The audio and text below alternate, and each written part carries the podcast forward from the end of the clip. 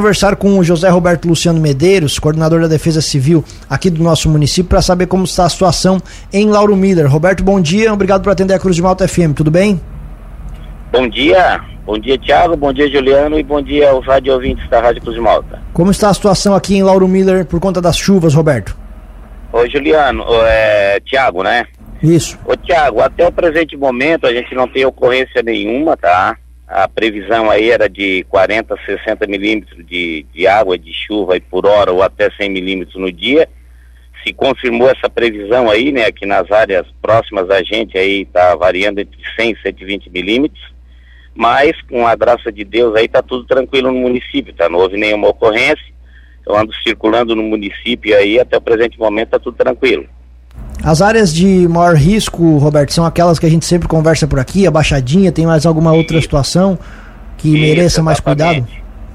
Isso, exatamente. Eu, eu fico monitorando, né? Vou na parte da manhã, na parte da tarde.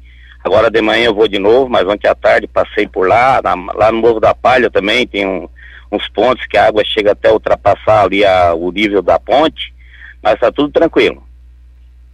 Se alguém, porventura, tem algum problema, como é que faz para contatar a Defesa Civil?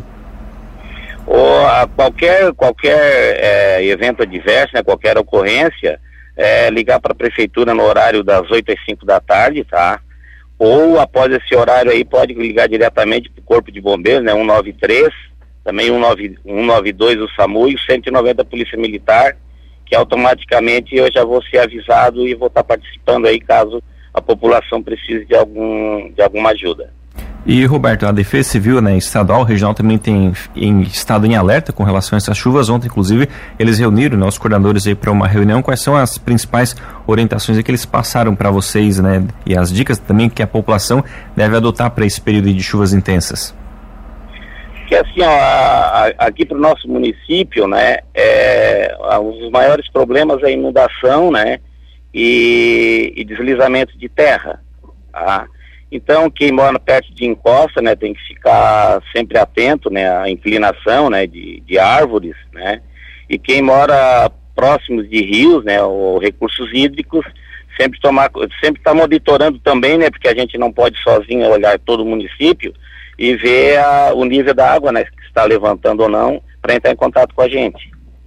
Pelas, para aquele pessoal, especialmente, né, Roberto, que teve aqueles problemas lá no, no mês de maio, também então deve ter uma atenção mais, mais redobrada também agora nesse período, né? Sim, sim. E com relação a esse pessoal, Roberto, o que, que, tem sido feito pela Defesa Civil e pela Prefeitura naquela situação de recuperação das casas? O que, que tem sido feito? Ô, Tiago, a, a gente está tá tentando, né, fazer alguma coisa, mas pela Defesa Civil está muito difícil, né? Era para vir um recurso aí até o a, antes da eleição, estava tudo correto, tudo certo, mas a prefeita junto com o secretário de administração tem corrido até, o, até Florianópolis, tá? Mas até o presente momento a gente não, não conseguiu ainda nenhum recurso. Dessa situação das chuvas de maio, ainda quantas casas que foram danificadas? Na chuva de maio foram três casas. Perfeito. E né, na, pelas informações que você tem agora, Roberto, dessas chuvas momentâneas, o, o alerta vale para até quando? Vai até amanhã à meia-noite. Perfeito, então. Agradecemos a atenção, Roberto, e ficamos à disposição. Um abraço e bom dia.